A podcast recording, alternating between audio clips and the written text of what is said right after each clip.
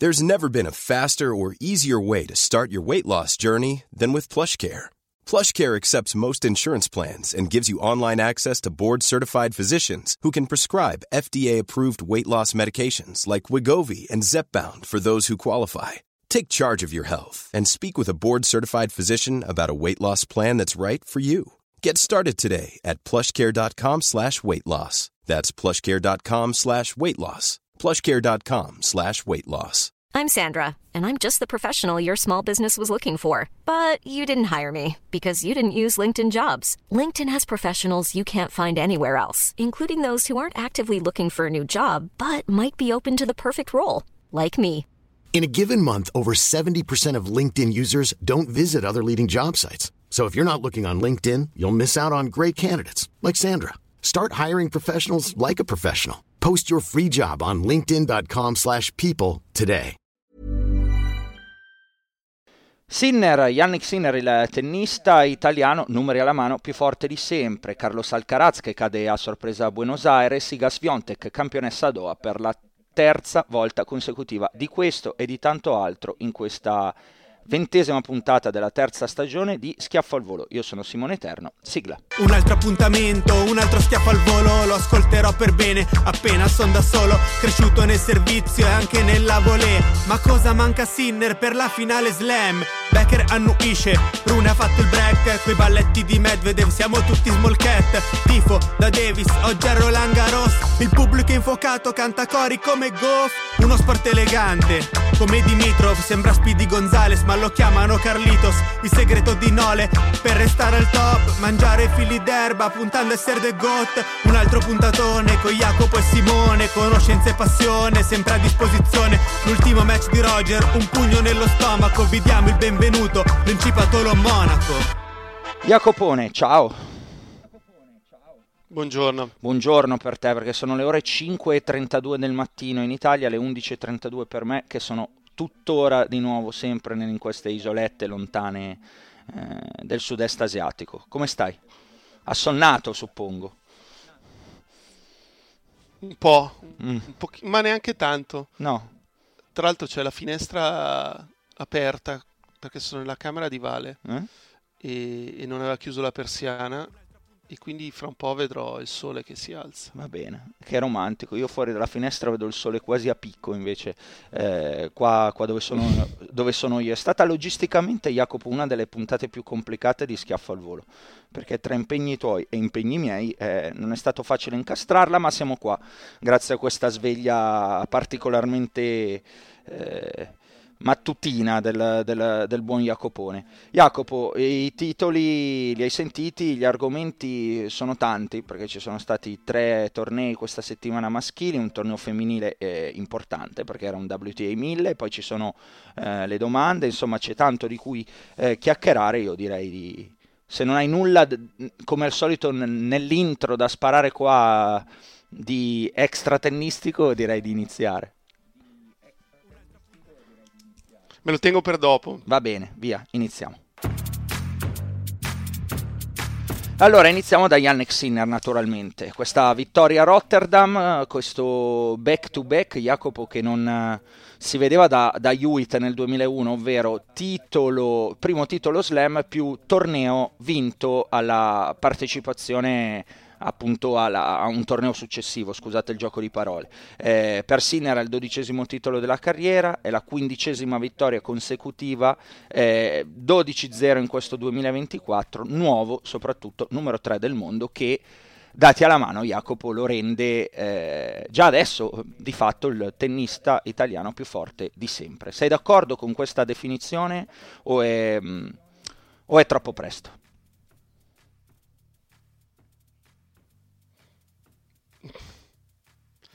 Sono d'accordo. Certo, se da domani non dovesse più giocare si può discutere, Mm, però non sarà così mm. e quindi lo è la, la sensazione poi per come sta giocando, per quanto continui a migliorare, è che lo sia e sia destinato a salire ulteriormente.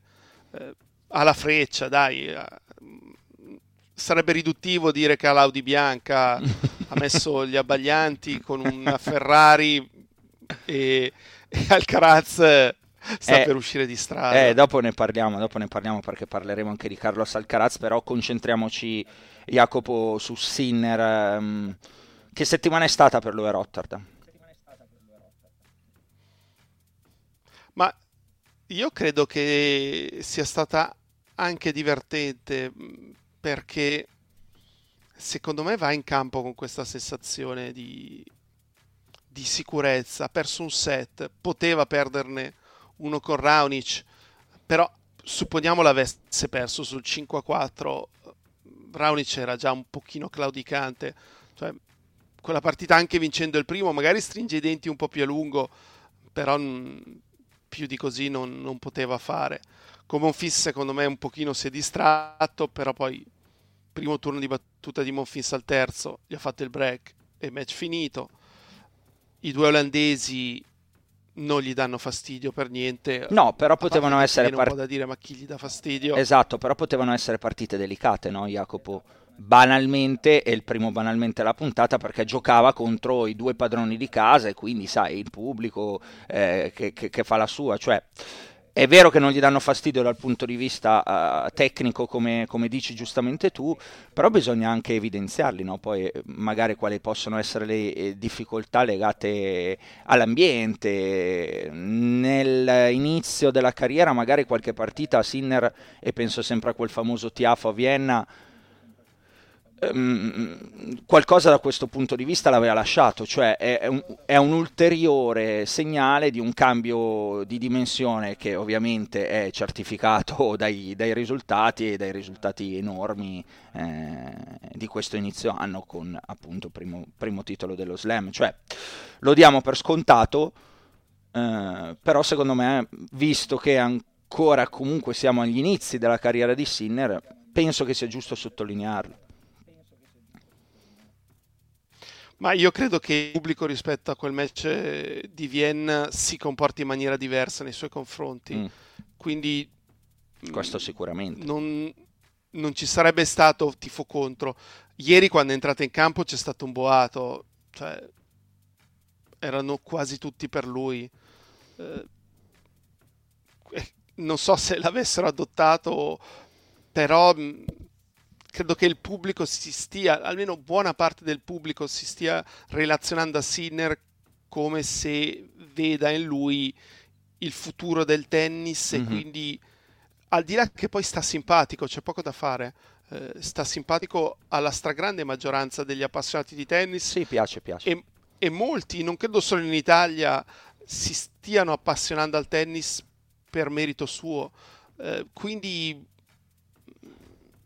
è vero quello che dici che giocava contro due connazionali, due eh, padroni di casa, è anche vero che il primo turno, dopo una vittoria slam, insomma, erano passate delle settimane, poteva entrare in campo cercando delle sicurezze, ma in realtà la trovate dal primo game.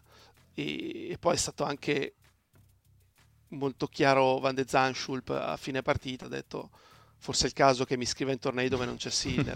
certo, non fortunato, primo turno in Australia, primo turno a Rotterdam. Eh, poteva andargli sicuramente no, meglio. No, povero Bouti, sicuramente... La finale secondo me è stato un gran match. Ecco, esattamente, mm, ti volevo vai, portare vai. lì, Jacopo, e se Van de Zanschlup, eh, poverino, pensa a iscriversi a dove non c'è Sinner, cosa deve fare il povero De Minor?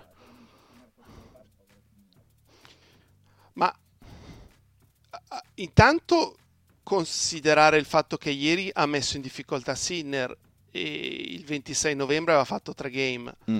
Uh, nella finale di Toronto ne aveva fatti 5.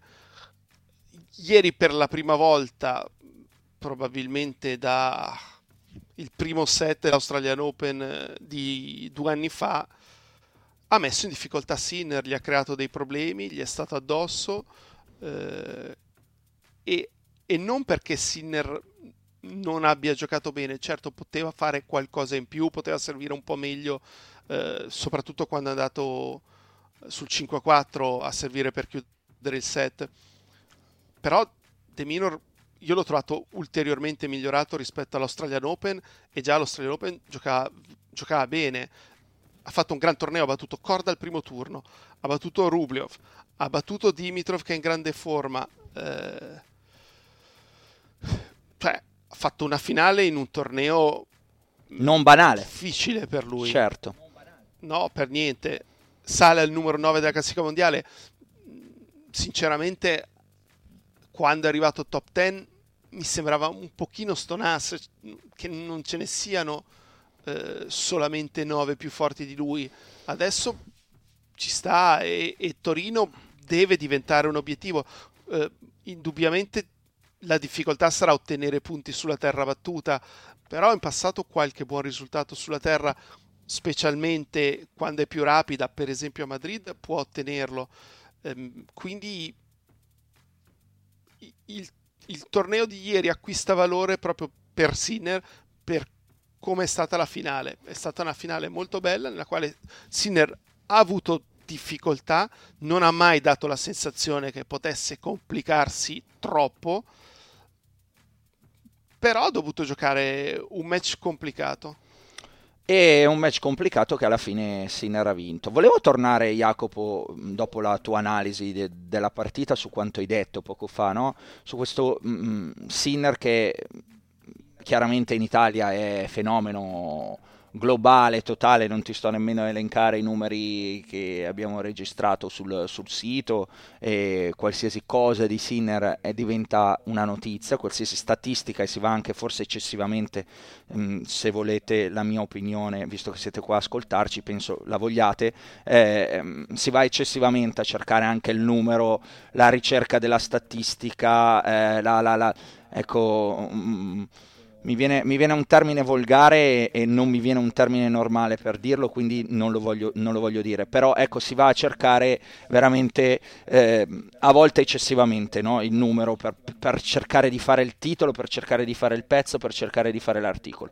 Quello che possiamo dire su Sinner invece è che al di là delle statistiche, dei numeri e di quello che sta succedendo, ovvero quello che, che hai detto tu, perché piace così tanto Sinner? l'abbiamo già fatto un, in parte no, questo discorso, eh, perché um, lo vedete, come lo vedete, è, è, in realtà è, è cioè un ragazzo per bene e credo che questo piaccia molto alla, al pubblico. In questa settimana ho visto un paio di video interessanti su Twitter, Jacopo. Uno eh, eh, Sinner alle prese con i bambini a, a, a, a Rotterdam, no? cioè le domande che arrivavano dai bambini e Sinner che risponde dedicando due minuti seriamente a una domanda eh, anche di un bambino che gli chiedeva eh, quale fosse stata la partita più difficile e l'avversario più difficile e Sinner dice le prime partite sono le più complicate e spiega proprio al bambino che è lì davanti il perché, cioè non se la butta via, no? Come se fosse una cosa ok, la devo fare perché va fatta e perché è giusto farla. Eh, no, cioè gli dà una risposta seria come magari la darebbe a un giornalista eh, al più importante possibile. Quindi io penso che questa cosa, questa genuinità di, genuinità, pardon, di Sinner piaccia. E l'altra cosa che hai detto prima, Jacopo, cioè che sta diventando a livello un po' globale un, un personaggio importante, mi ha fatto impressione perché ho visto un video di una scuola tennis in Cina e chiedevano ai ragazzini in Cina quale fosse il loro giocatore preferito e questi rispondevano Yannick Sinner. E quello mi ha fatto un certo effetto perché siamo stati abituati per una vita no, a dire vabbè Rafa, Roger, eh, Novak eh, e vederti dall'altra parte del mondo in una scuola tennis cinese che una serie di ragazzini rispondono Yannick Sinner effettivamente fa, fa, fa un certo effetto e quindi niente, no? era, era, era, un completare diciamo un po' il discorso che avevi buttato lì prima, cioè piace, piace tanto Sinner e evidente, evidentemente questo suo, ripeto, io penso che sia la genuinità che viene percepita come tale da tanti e di essere bravo ragazzo piace. Mi viene in mente una frase di un film, adesso non mi ricordo quale fosse, e chiedevano al protagonista maschile qual è il tuo segreto e lui rispondeva what you see is what you get. Mm. E, e a me Sinner dà questa sensazione che quello che vedi è lui, non, non, non c'è nulla di, di finto. Mm-hmm. Mm-hmm. Eh, io sono fatto così, che, che poi è il modo anche migliore di porsi, perché se sei così, poi sta alla persona che è il tuo interlocutore, sta alla gente che ti sta intorno a decidere mi vai bene o non mi vai bene. Sì, sì, Però no, tu sei a posto. non stai scelta, recitando non una stai parte. fingendo. Certo, certo. L'unica cosa, ecco, forse sono i discorsi un pochino a fine, a fine torneo, quelli sono rivedibili, però pre- penso che anche quello sia un what you see is what you get, nel senso, gli hanno detto che eh, si fanno così e, e, e Sinner li farà così, non mi aspetterò mai un discorso alla, alla Medvedev o alla Djokovic, ecco, ehm, Sinner sarà questa Magari cosa... fra dieci anni. Eh, magari sì, per ora ecco, dobbiamo accontentarci diciamo del mh, prestabilito, c'è un copione da questo punto di vista nei discorsi e questo è eh, su Yannick. eh, gli- eh, come avevo già detto in una puntata, non gli chiederemo mai di darci un titolo eh, in sala stampa. Non credo che ci darà un titolo in sala stampa. I titoli pare destinato a, a darli in campo, visto che stiamo parlando dell'attuale numero 3 del mondo e italiano libri eh, alla mano dell'era Open, chiaramente più, più in alto di tutti ehm, in, questa, in questa speciale classifica. Jacopo, una chiosa su Sinner o andiamo all'argomento successivo che è strettamente connesso?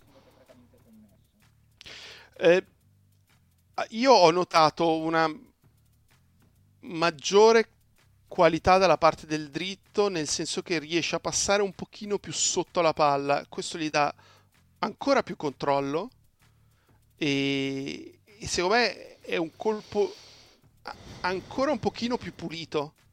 Eh, io ho notato questo e quindi fa paura perché se guadagna un 2% in più di controllo su- sul dritto, il rovescio è devastante, e poi Come, su cosa puoi sperare? Eh no, su come eh, aggiungiamo quanto è cresciuto al servizio, eh, la mentalità e l'esperienza che si vanno a sommare, eh, sta diventando veramente un giocatore che ha fatto dei progressi eccezionali. E, è giusto sottolineare... pari 30 pari fa un attacco in, in back di dritto quasi alla Federer. No, ma fai bene a sottolinearlo perché Jacopo, quante volte eravamo magari stati critici no, nel corso della passata stagione, della passata edizione del podcast, dire deve migliorare qui, deve fare questo, deve fare quell'altro, deve crescere in questo. Poi il fatto che uno ci riesca mica è scontato, anzi, spesso è una rarità. Eh, visto che mi, mi- mi fornisce un assist da questo punto di vista, no? Oggi Tsitsipas esce per la prima volta dal 2019 dalla, dalla top 10. E quante volte abbiamo detto Tsitsipas dovrebbe migliorare questo, dovrebbe fare quest'altro e in realtà non l'abbiamo praticamente mai visto. Di Sinner l'abbiamo sottolineato tante volte in, in un anno, magari portandoci dietro anche qualche critica, no? dicendo ah siete sempre quelli che contestano questo, questo e quest'altro, e invece Sinner questi, questi miglioramenti poi è andato a farli. E quindi eh, penso che sia veramente stragiusto sottolinearlo e celebrarlo da questo punto di vista. Quanto è migliorato in un anno, quanto è cresciuto e poi i numeri sono la mera trasposizione di, di questo. Peraltro, e chiudo Jacopo, io eh, poi eh, ti lascio davvero il, il finale, eh, mi sono guardato il famoso Elo Rating, no? che è quello di tennis abstract, a.k.a. la Bibbia di noi malati di tennis, e per l'Elo Rating Sinner è già il numero uno del mondo. L'Elo Rating, per chi non lo sappia, per chi non avesse sentito magari le, eh, la puntata in cui ne, ne parlavamo, ne avevamo accennato, è eh, quel- quello speciale classifica che è fatta appunto da, da- da questo sito eh, che considera il valore degli avversari e della partita. E praticamente Sinner nelle ultime 52 settimane è qualche punto avanti a Djokovic. E questo probabilmente sarà, non so se sarà destinato a diventare anche il ranking reale, però, però anche questa secondo me è, un- è un'indicazione. Jacopo, Basta. chiudiamo, via.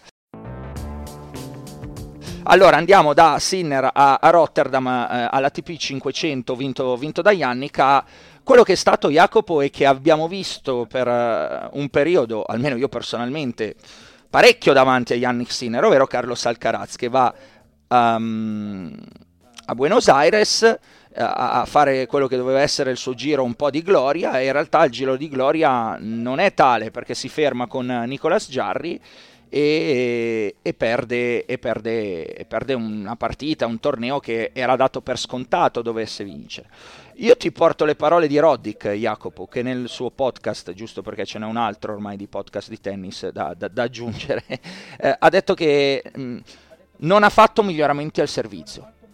Cioè, che questo è un punto su cui secondo lui Alcaraz deve lavorare e deve lavorare tanto. Considerando invece quelli che sono stati i miglioramenti, ad esempio al servizio di Yannick Sinner, quella che prima sembrava una distanza netta che c'era tra uno e l'altro, ora le, le parti sembrano quasi essersi invertite perché Sinner mette lì una serie di progressi e forse Carlos Alcaraz tutti questi progressi non li ha fatti vedere. Come ti poni sulla questione e sulle parole anche di Andy Roddick? Ma è vero, mi sembra che l'abbiamo detto più volte che Alcaraz deve fare più punti dal servizio, soprattutto sul, sulle superfici più rapide. Eh,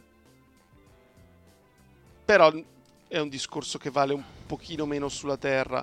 Eh, rimane il fatto, secondo me, che il problema principale è che stia facendo più fatica a vincere punti e stia uscendo un po' dal match dopo aver perso un set equilibrato eh, perché il primo con Jarry lo domina fino al 4-3 lo domina nel senso che i primi quattro turni di battuta dello spagnolo zero punti persi. Mm. mentre sul servizio di Jarry una volta i vantaggi eh, due volte 30 pari. Quindi nei tre game era, era stato lì. Eh, e poi a poco a poco però quando il set entra nel momento cruciale inizia a concedere qualcosa in più e alla fine nel tiebreak perde 4 punti al servizio. Cioè, cos'è successo di diverso rispetto sino a quel momento? Semplicemente che i punti pesavano di più e quella è fiducia. Mm. Cioè, eh, io posso capire Jarry magari imbrocca una risposta, però perdere 4 punti su 5 sul tuo servizio dopo che ne avevi vinti quasi tutti eh, è strano. Vuol dire che è testa, non, non è gioco. Mm. Eh, e, e, poi all'improvviso nel secondo si complica tutto, subisce due break e, e cede. Eh Jacopo, ma non è che... che... No, vai, vai, finisci, finisci. Credo che queste sconfitte, che adesso iniziano a diventare tante senza più tornei vinti, qualcosa gli abbiano intaccato nel, nel suo cervello e che abbia perso certezze. E con un gioco come il suo, che rimane un, un gioco difficile per il momento, eh, se non hai tante certezze, allora subentrano poi dubbi per forza di cose. Ma ho fatto la scelta giusta. Dubbi che possono arrivare prima del punto, ma ancora di più finito il punto. Eh, e a questi livelli non puoi avere dubbi. No, io mh, mm, ho la sensazione che sia come successo qualcosa um, ad Alcaraz paradossalmente dalla vittoria di Wimbledon, eh, o meglio dal torneo, torneo successivo a Wimbledon, che non è quello perché, perché, ha giocato anche in Canada. Quindi il torneo dopo ancora a Cincinnati. Dalla finale Cincinnati. Esattamente, da quella finale clamorosa, una delle migliori partite dello scorso anno de, contro, contro Djokovic, quella finale eh, tiratissima, no? 7-6 a, al terzo, quasi 4 ore per giocare, per giocare 3 set. E perché poi da quella partita tutte le partite un po' importanti Alcaraz le perde perde la semifinale con Medvedev all'US Open, perde con Sinner a Pechino, eh, perde con Dimitrov a Shanghai, eh, mm, le ATP Finals perde, perde pronti e via con, con Zverev e poi riperde con Djokovic nettamente in semifinale. Eh, ha perso quest'anno, l'abbiamo visto, in, in Australia di nuovo da, da Zverev in maniera anche tutto sommato poteva anche essere abbastanza netta uh, quella partita. Ecco, è come se fosse fatto un, un passo indietro a livello mentale e non, e non, solo di quelli che sono i problemi tecnici su cui, su cui volevo insomma, chiederti, no? sottolineati, sottolineati, da Roddick. Forse mh, non lo so, anche lui ha la sensazione di dire, di, di, di pensare di essere, non sono così, non così forte perché non è il termine esatto, non sono così superiore come credevo di essere? O come ho avuto a un certo punto la sensazione di essere superiore? No, cioè batto Djokovic a Wimbledon in quella maniera lì, mi entra quel senso di invincibilità, di onnipotenza. E poi però la partita successiva tirata con Djokovic mi riporta un po' sulla terra e da quel momento divento un giocatore più, più normale, meno straordinario, perché straordinaria era stata l'impressione che ci aveva dato Carlos Alcaraz, no? Io non credo che la finale di Cincinnati gli abbia tolto sicurezza, perché l'ha, l'ha persa, ma l'ha persa lui, ce l'aveva in pugno. Quindi, secondo me, dopo quella sconfitta, ok, bruciava perché dice dovevo vincerla, però non, non aveva grossi dubbi. Mm, sino al 7-5, 4-2, eh, con chance di doppio break, dice ok, avevo tutto sotto controllo. Poi poteva essere distrazione, poteva essere stata un po' di superbia, eh, poteva essere stato Djokovic che ha fatto ah, un paio di cose eccezionali. Per me ancora di più è stata la semifinale di, con Medvedev, mm. perché con Medvedev sino a quel momento non aveva mai avuto problemi.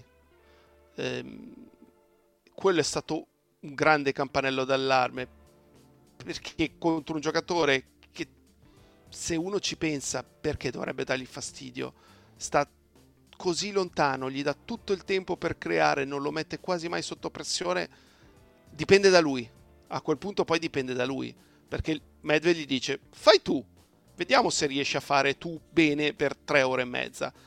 E, e non l'è stato, se ci ricordiamo la finale di Indian Wells, lo ha ridicolizzato dall'inizio alla fine, non, non c'era stata. E, ed era sei mesi prima, in teoria in quei sei mesi doveva essere stato Alcaraz a crescere più di quanto non l'avesse fatto Medvedev. E invece, dopo aver perso il primo set al tiebreak, crollo mentale becca 6-1. E, e poi si complica la partita quando sei sotto due set. Eh, è da lì che ha perso ulteriore fiducia. Poi certo la sommi anche alla finale di Cincinnati per altri motivi e poi arriva 7-6, 6-1 con Sinner. Cioè, quando ci sono quei punteggi lì, sono sempre dei campanelli d'allarme. È sempre mm. meglio perdere 6-2, 7-6 di 7-6-6-1, e questo 6-6-2. L'hai detto tante volte ed è giusto sottolinearlo ancora una volta di più, perché è verissimo. E quindi adesso deve tirarsi fuori lui. Sai, fino ad oggi, anzi, non più oggi, ma fino all'estate dell'anno scorso era sempre stato tutto facile per Alcaraz perché sei ragazzino e vinci, vinci, vinci, comunque vedi che migliori, arrivi sul circuito e cresci rapidamente. Una volta cresciuto rapidamente arriva anche molto in fretta la prima vittoria slam. Eh, poi in Australia non gioca lo scorso anno, a Parigi c'è quella semifinale ambigua per lui con tante giustificazioni. Vinci Wimbledon in quella maniera e, e uno, uno può anche andare a letto e dire però il tennis è facile e invece non è così. E eh. adesso eh. deve passare da una fase da teenager eh, ragazzino ad essere un po' più uomo. È una fase in cui, eh, ripeto, anche magari quello che era il suo avversario, no? perché già si era costruita la, la, la rivalità Alcaraz-Sinner eh, nel senso di eh, nuovo, nuovo, dualismo del tennis del futuro, probabilmente in cui ha visto Sinner fare tutti questi progressi e lanciarsi così tanto, chissà che non possa essere da stimolo anche per lui. E qui ti voglio fare la domanda, Jacopo, per quest'anno, visto come è incominciato per Alcaraz, eh, come finirà? Cioè lo vedrai reagire e vicino a Uh, di nuovo competitivo, possibilità di vincere degli slam, saprà, saprà riprendersi diciamo, da questo mini, eh, perché non è un vero e proprio momento negativo, non lo voglio definire così, però diciamo mini momento di eh, più normalità di Alcaraz rispetto a tutto quello che ha fatto prima che secondo me è fuori dal normale. Ecco. Sarà un giocatore più normale Alcaraz o tornerà a far vedere quello che aveva fatto secondo te? Se dovessi scommettere cosa prendi? specificami un po' di più se dovessi scommettere su cosa, su cioè, c'è uno slam? No, rit- rit- rivedi quell'Alcaraz in grado magari di poter scherzare gente come Medvedev nelle finali, di arrivare a, sì, a battere Djokovic eh, rimontando eh, al quinto set eh, da un set sotto e rimontando vincendo Wimbledon oppure si attesterà come un giocatore più normale nel senso di mh, mm, trova lo Zverev in giornata perde, trova il Medvedev che lo mette un po' eh, si mette lì a navigare e perde, trova Sinner e perde, cioè un, sarà un giocatore più normale o sarà un giocatore che vincerà tanto da qui a fine stagione? Ma io credo che resterà tra i primi tre e per restare tra i primi tre vincere, deve vincere tanto, se no non ci rimane. Io credo che mm, si ritrovi, cioè mancano tanti mesi ancora, mm, c'è tutta la stagione su terra europea. Certo, vediamo cosa fa questa settimana Rio perché il tabellone è quasi analogo a quello di Buenos Aires e, e deve arrivare in fondo. Jarry è sotto perché uno può anche dire vabbè Jarry è un po' un giocatore atipico se, se gli stanno dentro ti può anche togliere la racchetta di mano mi aspetto che già a Rio ci sia un qualcosa di diverso Dopodiché Indian Wells e Miami, lui ha vittoria semifinale da difendere. Quindi saranno punti. E lì sarà complicato. Va bene, vedremo che sarà di Carlos Alcaraz, visto che abbiamo parlato di Buenos Aires a onor di cronaca, Jacopo, il torneo poi è stato vinto un po' a sorpresa da Diaz Acosta, è già il quarto vincitore ATP mm, nuovo di questo 2024, se pensi che in tutto il 2003, eh, 2023, l'anno scorso, c'erano stati solo sei nuovi campioni ATP, siamo già a quattro nel 2024 e siamo al 19 di febbraio, e Lechka Tabilo, Darderi e Diaz Acosta sono, sono i quattro. Eh, questo è banalmente, e banalmente numero due a onor di cronaca.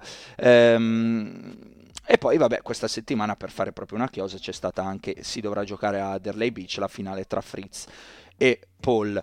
Vuoi aggiungere qualcosina proprio rapido, flash su, sui tornei, su qualcosa che hai visto questa settimana di cui volevi parlare, volevi portare nel podcast o andiamo al femminile?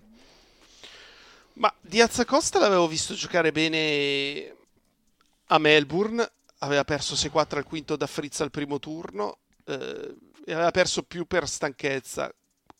Quello che è sorprendente è che abbia vinto il torneo senza perdere nemmeno un set, mm-hmm. eh, battendo dei gioca- buoni giocatori da terra a partire dal primo turno con Altmaier, poi ha battuto Francisco Serundolo, ha battuto Lajovic ha battuto Coria che a sua volta aveva vinto con Nori e con Baez.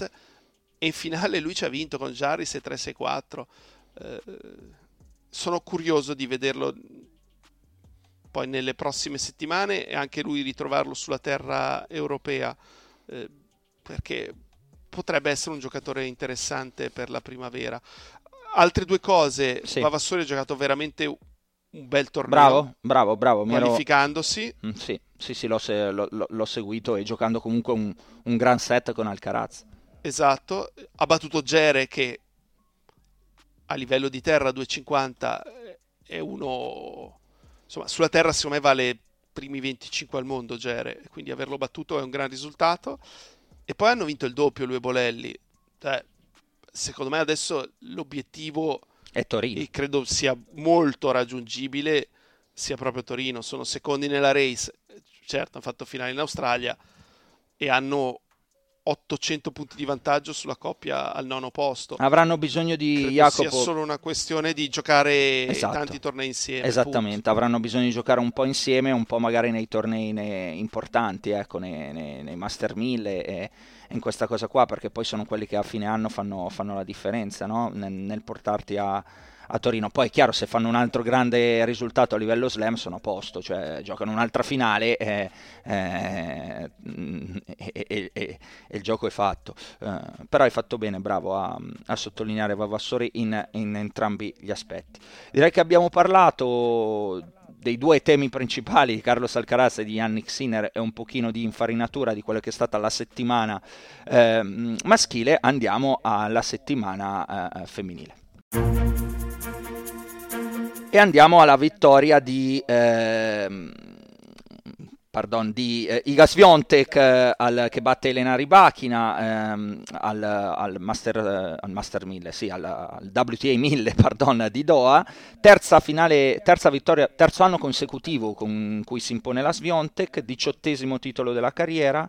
Di questi 18 Jacopo a me comunque impressiona che la, la Swiatek abbia vinto solo un titolo a livello WTA 250, cioè sono tutti titoli di spessore quelli della Swiatek eh, nella carriera. Sì, anche perché non, eh, non, ne sta giocando più. L'anno scorso certo. ha giocato il torneo di casa ed è quella la sua vittoria. E aveva bisogno di vincere contro la ribachina perché ci aveva perso diverse volte negli ultimi anni e ieri anche alla fine ha rischiato di perdere sì. il primo set eh, e cambiavano le cose se avesse perso il primo set, ancora di più se l'avesse perso dopo aver recuperato ed essere stata avanti nel tiebreak.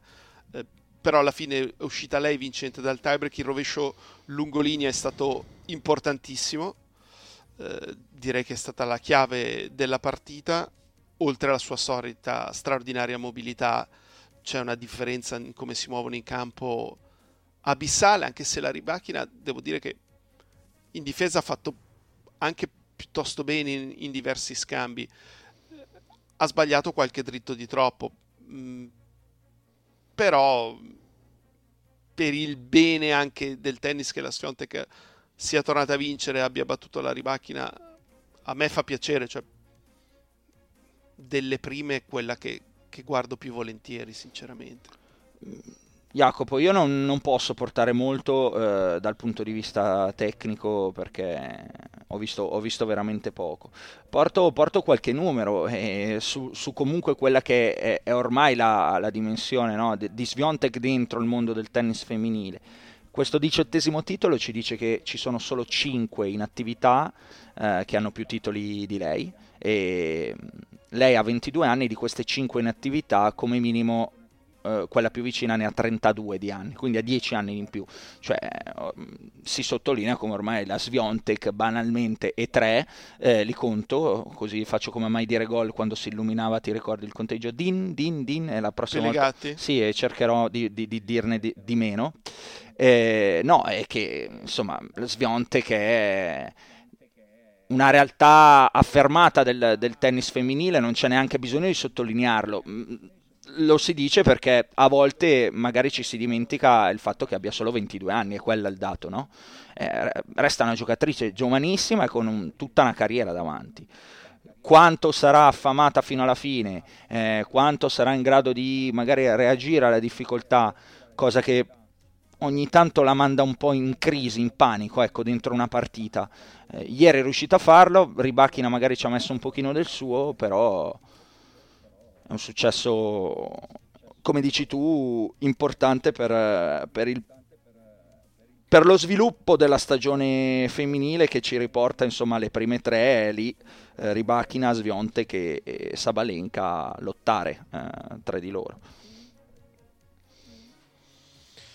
Ci metterei anche la Goff che però ha deluso in questo torneo, Goff che era la testa di serie numero 2 e ha perso subito dalla Signakova, ha perso anche male perché ha perso 6-2-6-4 e... e la Goff è vero che ha avuto il bye, però tra quelle che sono partite dal secondo turno, se prendiamo il secondo turno è arrivata ultima. Ha perso la Signakova, la Signakova ha perso in 2-7 alla Collins, la Collins ha perso in 2-7 dalla Pavlicenko, la, la Pavlicenko ha perso in 2-7 alla Ribacchi, la Ribacchi ha perso in 2-7 alla Swiatek. Quanto ti piace sto giochino, eh? ogni volta è bellissimo. È bellissimo sì, dire sì. arrivata ultima da quando sono arrivato ultimo io ai regionali under 14 mi è rimasto te, in testa. Ti è rimasto in testa e non te lo leva più nessuno. Ehm, no. no. no, va bene. Fai bene a citare la Goff di cui avevamo fatto, no? Ci eravamo spesi in tanti elogi, giustamente, dopo, dopo lo US Open e, e, di tutto quello che aveva fatto. Poi eh, Hiring for your small business? If you're not looking for professionals on LinkedIn, you're looking in the wrong place. That's like looking for your car keys in a fish tank. LinkedIn helps you hire professionals you can't find anywhere else, even those who aren't actively searching for a new job but might be open to the perfect role. In a given month, over 70% of LinkedIn users don't even visit other leading job sites. So start looking in the right place. With LinkedIn, you can hire professionals like a professional. Post your free job on linkedin.com slash people today. La discriminante... Poi è calata. Sì, nel successo di questo giochino qua che si chiama tennis è la continuità. Cioè i picchi, l'abbiamo detto mille volte, sono in grado, non dico tutti, però di quelli lì che vedete, ovvero che sono un'elite, una piccola parte ristretta degli esseri umani che sono bravissimi a giocare, ehm, a giocare sono capaci più o meno tutti. Eh, poi con, con, ognuno con i suoi pro e i suoi contro, eh, la continuità è quanto si riesce a essere costanti. E Goff ci ha fatto vedere di avere eh, avuto un momento molto importante eh, dal, allo US Open e poi un pochino si, si è perso forse quel, quel, momento lì e sarà interessante seguire Jacopo la sua stagione. Senti, è della stretta di mano a Zarenka Ostapenko mancata, cosa mi dici? Ti è piaciuta? Non ti è piaciuta? Non, non, si stanno simpaticissime le no, due? No, a me piacciono. Quando... Io sono per, eh, per la, essere per, veri. Sì. Anzi, vorrei anche qualcosa in più, non dico tra loro, ma in genere se, se a un giocatore dà fastidio qualcosa che fa l'avversario, mm, sarebbe molto più divertente se glielo dovesse dire in faccia. Mm. Un, un, po' più Medvedev circu- nei due circuiti. Ho capito. Eh, poi lì, su quella questione lì il Twitter si è scatenato anche in questo caso, quindi io riporto un pochino quelle che sono state i precedenti, non è che c'erano state delle grandi strette di mano, però c'erano sempre state, in questo caso proprio è mancata la stretta di mano con Ostapenko che allunga la racchetta, Zarenka la, la fulmina, Ostapenko se ne va con una delle sue facce. Eh, ci potrebbe anche essere una spiegazione politica, Jacopo, se ti interessa, perché... Ehm, il Parlamento lettone proprio qualche giorno fa eh, ha approvato un emendamento che vieta alle squadre sportive della Lettonia di affrontare squadre provenienti da Russia o Bielorussia. Eh, poi questo non si applica, lo, il tennis è uno sport individuale, non è che era applicato a tutti, eh, eh riguarda le squadre della Lettonia. Che, la, che l'Austapenko abbia seguito questo non lo so, parere mio personale non credo, però se vuoi ti ho portato anche la spiegazione politica. E, ehm, niente, ti volevo chiedere cosa, se l'avessi vista e, e, cosa, e, cosa ti, e, cosa, te ne sembrava, mi hai risposto e anch'io comunque sono un po' per, un po per portare frizzantezza, mettiamola così. Mi vuoi dire qualcosa di extra su Doha o lo, lo chiudiamo senza, sì. senza ulteriori... Eh, vai, L'Osaka vai. ha vinto un paio sì. di partite, si è presa la rivincita sulla Garcia, poi ha battuto anche la Martic mm. e ha avuto un, un walkover con la Zurenko che aveva vinto facile con la Jabber, tra l'altro Jabber si è tolta da, da Dubai, problemi al ginocchio e poi ha giocato un buon match con la Plisco, ha perso 7-6, 7-6, quindi qualcosa decisamente più positivo rispetto all'inizio di stagione da parte di una giocatrice di cui il circuito WTA ha veramente bisogno. Sì. E un buon torneo anche di Larissa Fernandez, che è una giocatrice che a me piace tantissimo. Uh, purtroppo per lei è leggera. Uh, però è sempre divertente vederla giocare.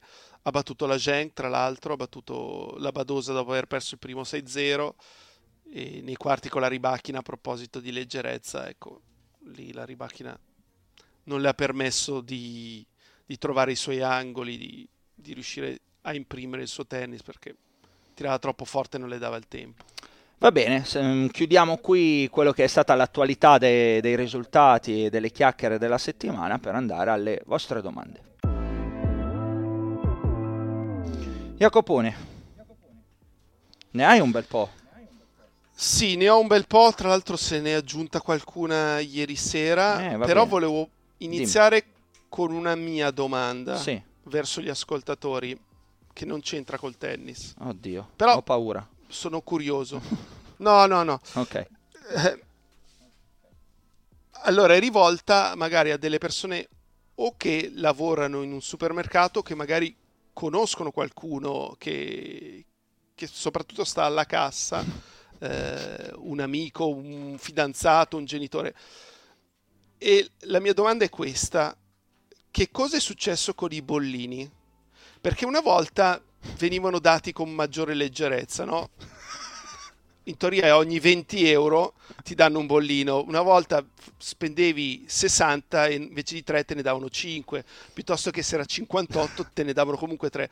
Adesso se spendi 19,99 no, devi, devi superare la soglia dei 20. Sono diventati preziosissimi questi bollini, quindi vorrei capire se ci sono delle multe per i cassieri, eh, se gli viene tolto qualcosa in busta paga, se a fine giornata la somma incassata non è pari al numero di bollini dati. L'altro giorno ho assistito a questa scena, avevo una signora davanti che, male. che dà un 50 euro, ok?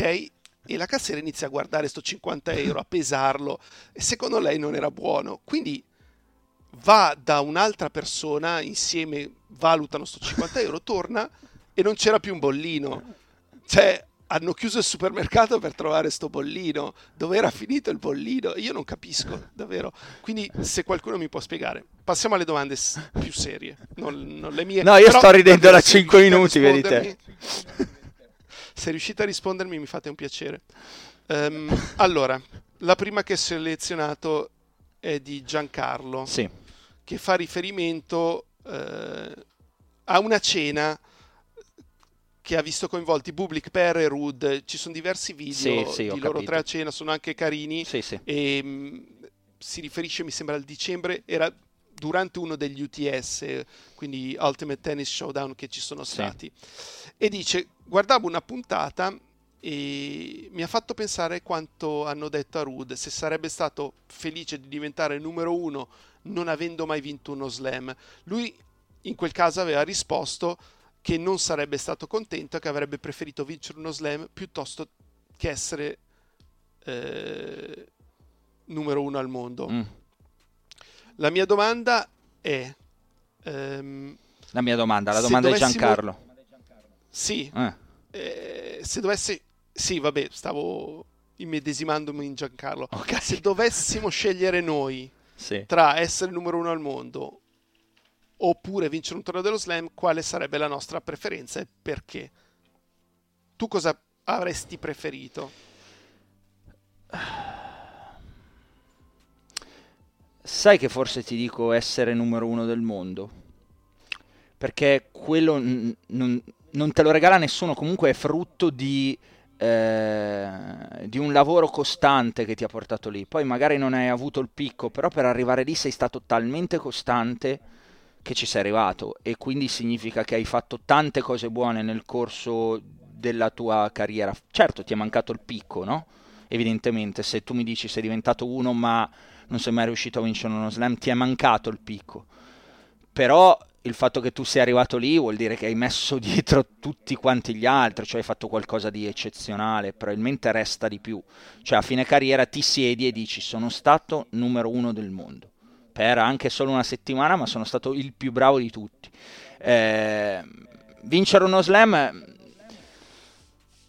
ti può cap- no- capitare, forse non è il termine corretto perché non ti capita di vincere uno slam, però sai, ti si incastra tutto bene, hai, una hai due settimane da Dio e, e vinci quello e poi magari non hai vinto mh, più niente di particolare. Sì, te lo guardi, ce l'hai lì in bacheca, però sai che in quelle due settimane lì hai fatto tutto di eccezionale e, e- e- e te lo porterai per sempre. Però secondo me essere numero uno è più prestigioso. La tua di risposta a questa domanda? Sono molto combattuto perché stavo pensando, mh, non so, ho avuto un flash eh, a come vince lo US Open Cilic, cioè quegli ultimi tre incontri in cui s- dava la sensazione di camminare sull'acqua. Mhm. Eh, però, e lo hai accennato tu, vinci uno slam vuol dire che per due settimane sei stato il più forte di... Non di tutti perché non è che li puoi incontrare tutti, Certo. incontri, incontri sette. Però alla fine di quelle due settimane sei stato il più forte. se sei diventato numero uno vuol dire che tu per quelle 52 settimane sei stato il più forte. Eh, è quello che dicevo prima. Quindi preferisco la, in questo caso la quantità alla qualità, cioè 52 settimane di quel livello piuttosto che due solamente. Eh, poi chi lo sa se sia più storico essere il numero uno al mondo o vincere uno slam. Di sicuro ci sono meno numeri uno al mondo rispetto a vincitori slam. Eh. Mm, diciamo che a prescindere è un, bene. è un buon prendere, te la cavi un po' de- un, con una risposta un po' democristiana, va bene. Dopo. Tommaso, stavo leggendo l'autobiografia di Agassi e parlava di una finale a Roma al meglio dei 5-7 e non 3 come adesso. Ho scoperto quindi che prima del 2007 le finali dei Masters 1000 si giocavano al meglio dei 5. Perché è stata cambiata questa regola? Vorreste che tornasse oppure no? No, va bene così. Tu? Um, a me piacerebbe perché darebbe qualcosa, secondo me, in più ai Masters 1000 rispetto ai tornei inferiori, però dovresti cambiare il calendario. Eh, perché l'avevano modificate? Perché quando c'erano eh, i 1000 una settimana dopo l'altra, Madrid, Roma per esempio, Canada, Cincinnati, chi arrivava in fondo, eh, una volta c'era anche Roma-Hamburgo, mm. eh, sì. chi arrivava in fondo al torneo e magari giocava una finale in 5 set, eh, poi il mercoledì della settimana dopo o non era pronto e quindi non giocava il torneo, oppure giocava ma non ce la faceva, si ritirava o perdeva il primo turno. Ehm, quindi ma perché, perché vorresti... non perdere. Perché vorresti, cioè, perché dici porterebbe qualcosa? Mm. Non, non, sono lontano dalla tua opinione in questo caso, voglio capire p- perché dici... Perché secondo me sono più belle le finali 3 set su 5 sì, 1 però due... Jacopo è snaturato nel senso hai fatto tutto il torneo 2 su 3 la finale 3 su 5 che cosa mi Ma rappresenta? è sempre una pallina e una racchetta. Cosa... cioè è la finale di un Masters 1000 la differenzi dalla finale di un torneo 500 mm, cioè no. dai più valore al Masters 1000 ulteriormente non, non, mi trovi d'accordo su, su questo. Vabbè, abbiamo Vabbè, opi- non, opinioni diverse. Sì. dobbiamo. No, no, ma infatti, infatti, infatti ci mancherebbe. Volevo, Però, volevo... ripeto, dovrebbero cambiare il calendario e a quel punto non avere tornei Masters 1000 una settimana dopo l'altra. Perlomeno essere come sono Indian Wells e Miami, hai qualche giorno di stacco tra la fine di uno e l'inizio per le teste di serie dell'altro. Certo, poi a quel punto se una non testa di serie dovesse arrivare in finale Indian Wells pochino un problema ci sarebbe. Va bene, Antonio. C'è un giocatore giocatrice semi sconosciuto che guardando per la prima volta vi ha fatto dire wow, questo gioca proprio bene e che successivamente è diventato molto forte. Lui faceva l'esempio della prima volta che aveva visto Simona Alep, eh, era il secondo turno di Dubai nel 2012 e aveva vinto solo 5 game con la Wozniacki, però gli era piaciuta molto. Dice so di Shelton per quanto riguarda me. Eh? Eh, stavo, già citando, stavo già citandoti Shelton uh, um, tirato fuori da Jacopo. No, stavo pensando ai miei. Io penso di non avere quest'occhio così clinico uh, per, per, per dei giocatori magari giovani che arrivano a a fare qualcosa di, di, eccezionale. Quello che posso dire è che vidi Carlos Alcaraz in un allenamento eh, tanti anni fa e, e, tirava veramente forte, ma forte forte e quindi anche Medvedev questa settimana che peraltro abbiamo intervistato su, su, Eurosport come UK, il pezzo l'ho trovato anche sul nostro sito, eh, diceva ho visto Alcaraz un, allenarsi con, scambiare qualche palla con Andrei Rublev e, e, pensai wow questo tira veramente forte. Ecco ho avuto la stessa sensazione su Alcaraz che era ancora un signor, un signor nessuno. Questo tira veramente forte. Quindi poi, poi è arrivato recenti. Più indietro onestamente mi prendi un po' l'improvviso non mi viene, non mi viene niente di che. Sei tu quello secondo me con okay. l'occhio un po' più clinico. Cioè il tuo oltre Shelton allora, mi piace che hai citato Medvedev perché invece è il contrario. Medvedev l'ho visto giocare per la prima volta nel settembre del 2016 al primo turno di San Pietroburgo contro Bublik. Bublik era wild card e Medvedev invece aveva superato le quali. Medvedev era 144 al mondo e Bublik era 323 e Medvedev mi aveva fatto schifo. cioè, puoi immaginartelo, no? Sì, sì, che colpisce così, sì, sì. allora che era ancora peggio, dicevo, ma Ma questo chi è sto negato? tennis, no? Certo. Cioè, non avrei... E, e difatti mi, mi stupivo, perché finisse 4-6-0 Medvedev, no? Mi stupivo che vincesse con Bubli che giocava 100 volte meglio, no? Ho detto, mai avrei potuto immaginare che arrivasse tra i primi 10 e tantomeno numero uno al mondo. Eh, quindi Medvedev al contrario. No, ma aspetta, Eh, la mia non era una citazione. Norrie, Non sì. era una citazione su Medvedev, Dimmi. eh? era, era- era Medvedev che aveva No, no, visto so, ma Alcaraz. visto che l'hai nominato. Sì, sì, ok, ok. ok. Vai.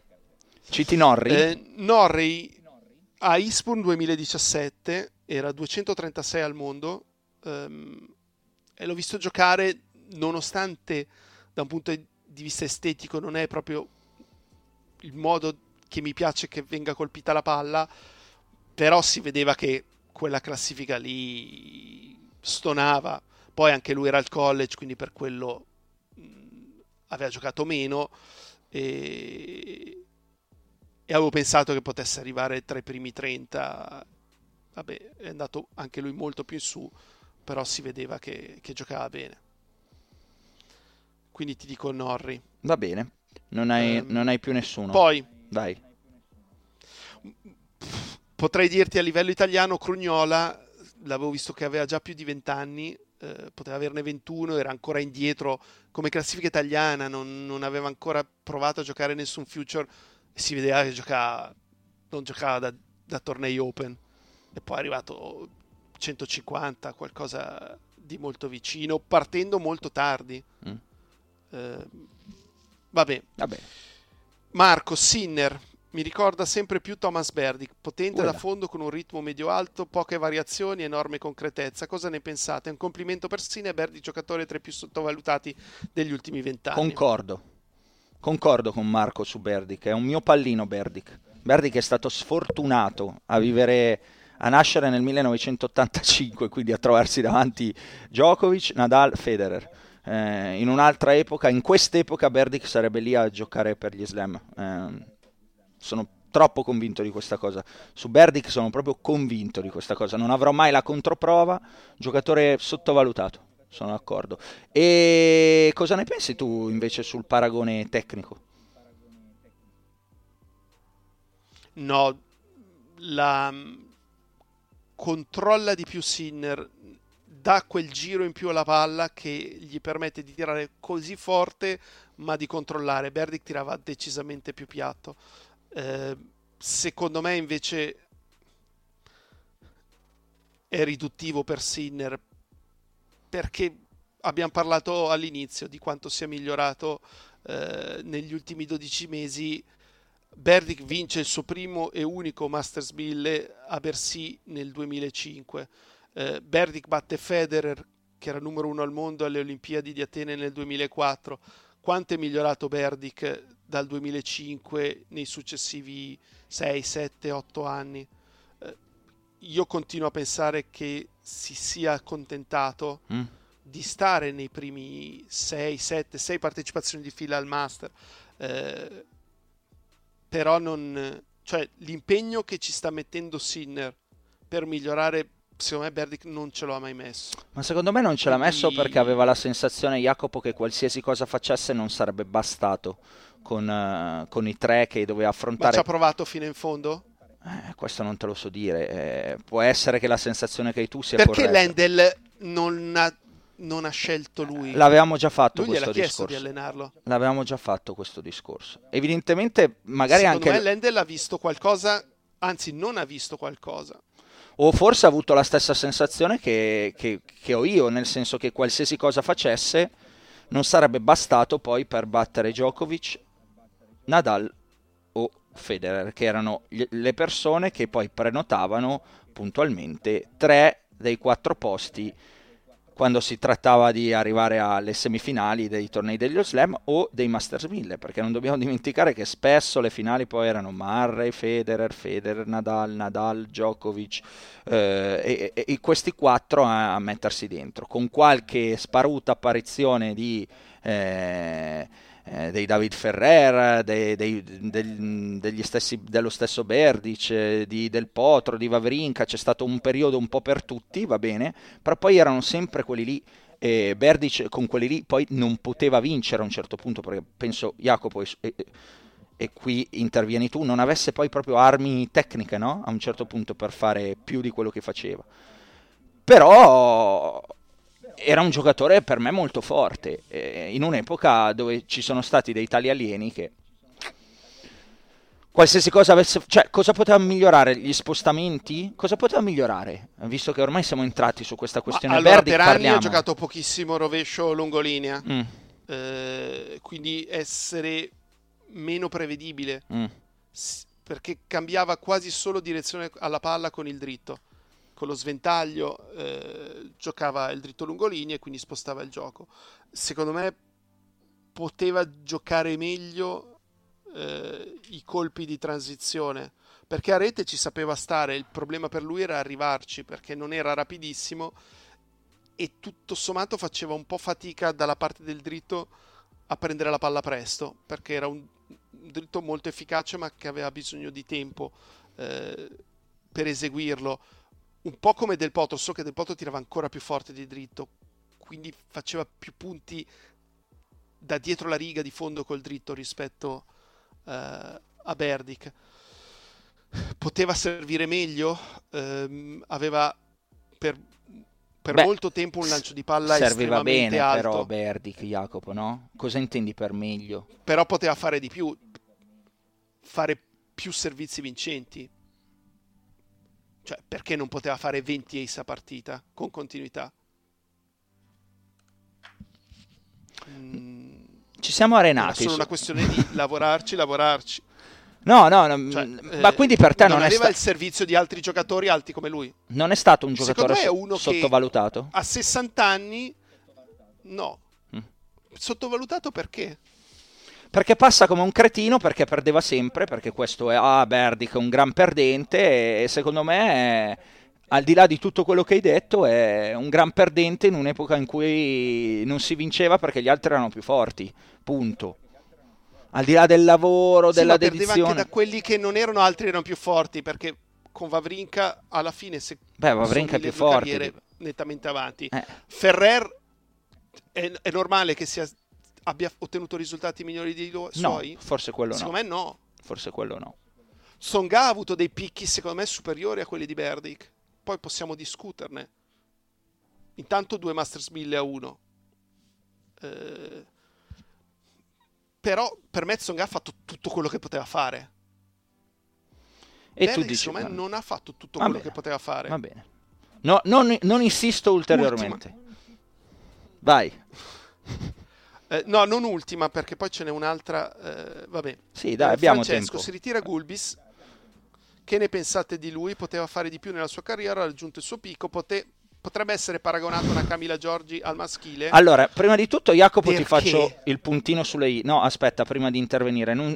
Gulbis non si è ufficialmente ritirato c'è un post eh, di, di, di, un account che è un account fan. Ma non Io ti so... sto leggendo una mail, eh? Sì, sì, sì. No, no ma per, perché giustamente poi bisogna fare anche un pochino i puntini su lei. Non si è ufficialmente ritirato.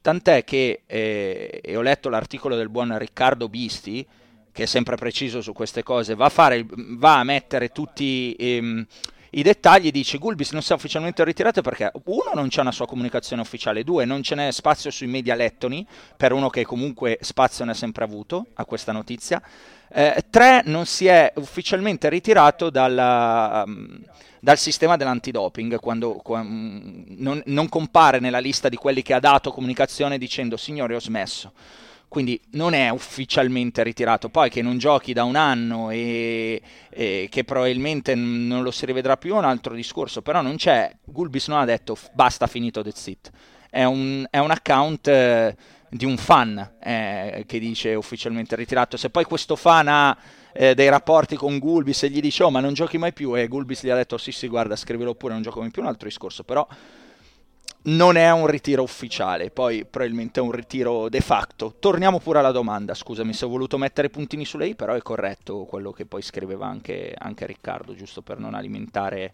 eh, fake news, che è un termine. Ti aggiungo una cosa che, che non che, sa Riccardo probabilmente. Dimmi. Eh, mercoledì, finito Pilates, eh, hai parlato con Gulbis. un posto in cui no. ehm, in cui ci sono i campi da tennis, c'era Gianluca Moscarella che doveva giocare a tennis. Um, e lui lo scorso anno aveva fatto da giudice di sedia alla partita di Davis, che è l'ultimo incontro di Gulbis. Sì, il doppio. Eh, contro Israele. Mm? No, in, ah, ah, sì, comunque contro Israele. Eh, e lui l'ha fatta da presidente della federazione lettone di tennis e lui mi ha detto che allora gli aveva detto che sarebbe stata la sua ultima partita. In nazionale, Poi, in nazionale però aveva sottolineato dal, da quel punto di vista. Resta il fatto che non ha più giocato da allora. Eh. Vabbè. Sì, sì, sì. Comunque, eh, Camila Giorgi al femminile. La Giorgi è stata al massimo numero 26 al mondo. Gulbis è stato 10. C'è quel Roland Garros pazzesco, che... no? Poi co- cosa aveva fatto? Quel... Semifinale eh, nel bravo. 2014. Mm poi c'è una semifinale a Roma nel 2010, torneo nel quale batte Federer 7-5 al terzo e perde da Nadal. Secondo me è il match più bello che lui abbia mai giocato. Eh, 6-4 al terzo in semi, partita fantastica.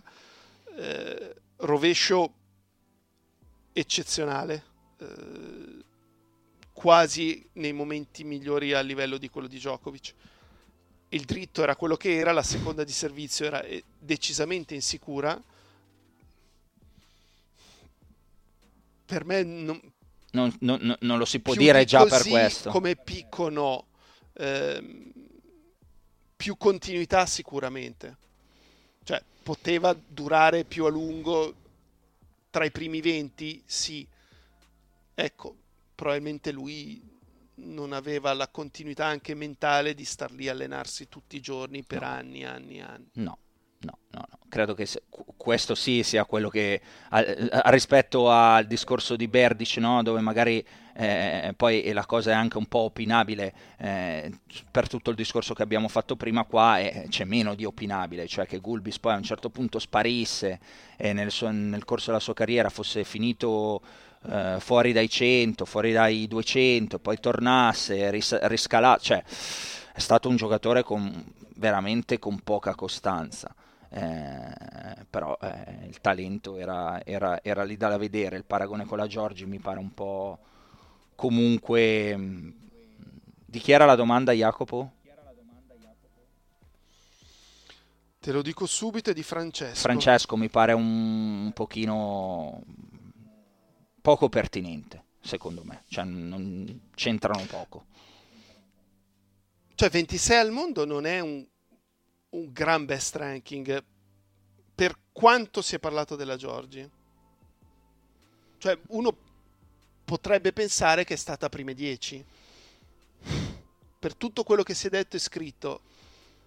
E, e probabilmente a fine carriera la Trevisan già adesso eh, la Paolini l'ha già superata come best ranking? Sì, perché è stata 24 Paolini che ha battuto a Dade. Eh? Superiori, eh? sì, 6-0 al terzo. Esatto. Eh, ehm, quindi, vabbè.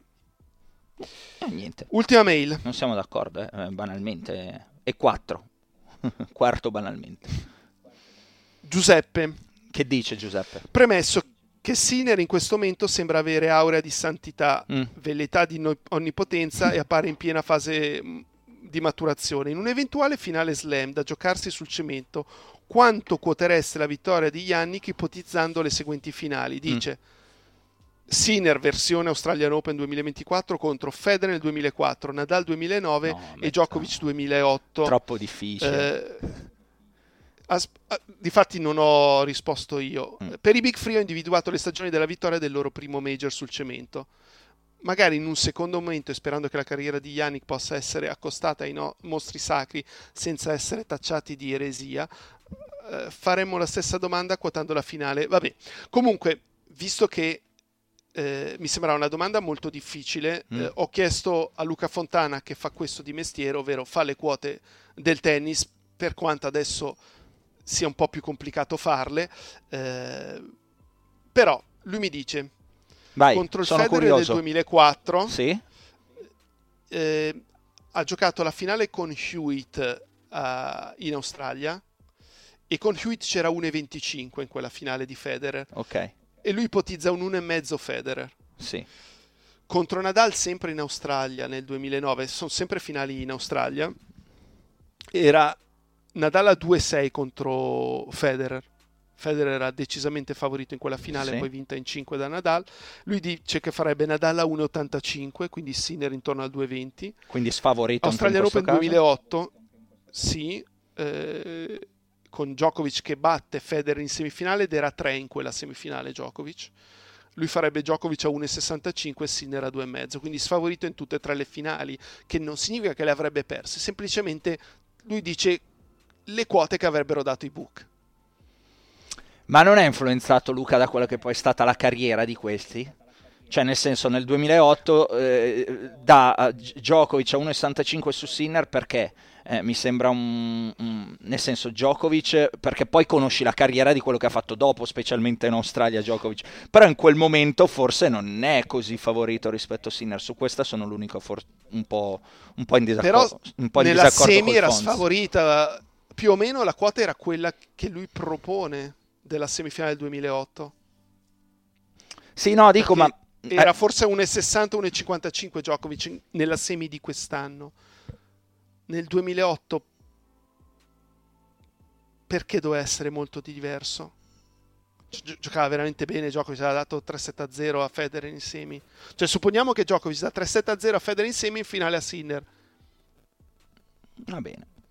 Sì, no, ma poi ci stiamo andando a infilare in un giochino che, che- che è complicato. È un gioco. È, un- è complicatissimo, certo, certo. No, contesto solo forse il fatto che fosse agli inizi per quanto giocasse bene.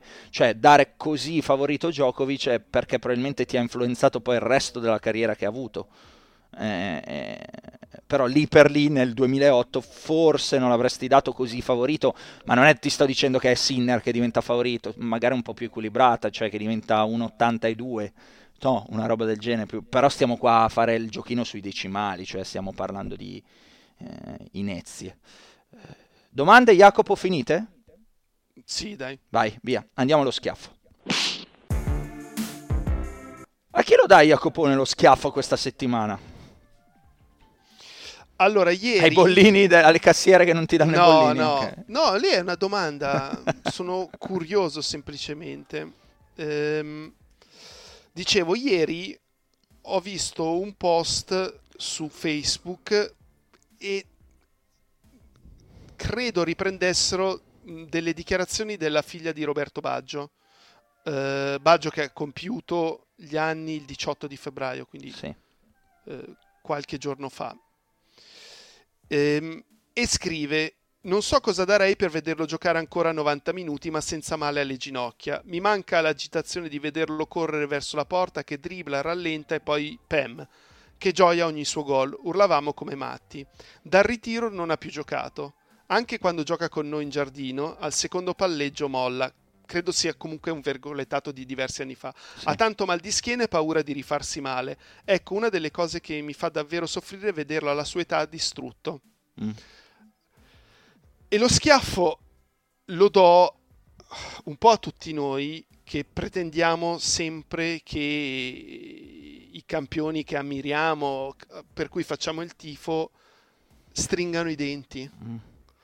disinteressandoci completamente di quello che può essere il dolore che provano eh, e due della vita che ci sarà una volta che avranno smesso. Perché non rientra? Ma non- ripenso anche alle parole di Mourinho per Smalling, no? Eh, c'è gente, come faceva l'esempio di Mancini, eh, viene in campo anche se non sta bene, e ci sono altri che, secondo me, giustamente, se non stanno bene, per quale motivo devono rovinarsi la vita? Perché alla fine di questo stai parlando per rientrare un mese prima, una settimana prima? Cioè, sta cosa deve finire nello sport, che uno deve prendere 400 antinfiammatori, fare infiltrazioni pur di scendere in campo. Cioè, deve essere lasciato libero di scegliere. Secondo me nel tennis hai molta più libertà, ah beh, certo. negli sport di squadra sei un tesserato e quindi è alla diverso. fine se ne fregano di te perché eh. gli servi in quel momento e fra due anni magari ti hanno venduto. Sei un tesserato, ti pagano, sei un dipendente, fanno tutto il possibile per estrarre tutto quello che possono estrarre da te, a volte utilizzando anche la medicina andando oltre. Nel tennis sei un libero professionista, mettiamola in termini di lavoro, Jacopo. Nel, nel calcio sei un dipendente, nel tennis sei un libero professionista, sono proprio due cose totalmente, totalmente diverse. Eh, no, no, eh, sono d'accordo con eh, un po' comunque con, con, il tuo schiaffo, con me sfondi una porta aperta, cioè su, su, questo voglia tutti che hanno, no, Rafa, torna Rafa, lo stesso Rafa che dice torno, eh, ma perché Rafa? Cioè tutto quello che dovevi fare hai fatto, non... preferisco vederlo camminare tranquillo e essere sereno tra dieci anni a una quando premierà Roland Garros qualcuno, hai capito? Che, che magari vederlo arrivare zoppo su quel palco lì eh, ba- mm, no all'accanimento, ecco, se il, se il, fisico dice basta, basta, poi è ammirevole che voglia tornare, eh, mi, ricon- mi, mi, riconnetto no, a questa cosa di Nadal, è, be- è bella, eh, però dovrebbe, dovrebbe, pensare anche che c'è una vita dopo, e quindi sono cose che per uno che ha dato tanto poi è, è brutto vederli a fine carriera, nel, nel post carriera magari meno mati dal punto di vista fisico proprio perché in campo hanno dato più di quello che avevano e hanno abusato del loro fisico. Io non ce l'ho uno schiaffo, Jacopone, quindi non lo so, mi unisco al tuo che comunque non, non, mi è dispiaciuto. So che mi sarei impegnato e l'avevo detto per trovarne uno, però questa settimana non mi sono, non mi sono venuti proprio degli schiaffi né nulla. Quindi non ce l'ho. Vuoi darne un altro Meglio tu? così, dai. Ne hai un altro tu? No, no. Cosa fa adesso? Vai no, a dormire? uno lì pronto. Tor- sì, torna a dormire. Torni a dormire. Poi io ho un'ora di tennis alle 11, controllerò come hanno tirato il campo. Va bene, bravissimo. Sono arrivate tante, mi sa, di cose, eh, dopo tanti messaggi, tanti post sul, su, su, come si tirano i campi. Mi sa che hai, abbiamo, hai tirato fuori un argomento importante, bravo Jacopo. Jacopo per il sociale. Niente, Jacopone, ci risentiamo settimana prossima, sarà ufficialmente di nuovo al tuo stesso fuso orario, dovremmo averla risolta. Yeah. Questi, questi, problemi, questi problemi logistici.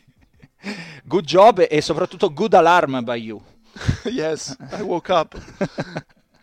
ciao Jacopo, grazie. Ciao Simo, ciao, ciao. ciao. alla prossima. Un altro appuntamento, un altro schiaffo al volo, lo ascolterò per bene, appena son da solo, cresciuto nel servizio e anche nella volée. Ma cosa manca a Sinner per la finale slam? Becker annuisce, Rune ha fatto il break, quei balletti di Medvedev siamo tutti cat. Tifo da Davis, oggi a Roland Garros, il pubblico infuocato canta cori come Goff, uno sport elegante, come Dimitrov, sembra Speedy Gonzales ma lo chiamano Carlitos, il segreto di Nole, per restare al top, mangiare fili fili d'erba puntando a essere the goat Un altro puntatone con Jacopo e Simone Conoscenza e passione sempre a disposizione. L'ultimo match di Roger, un pugno nello stomaco Vi diamo il benvenuto, Principatolo Monaco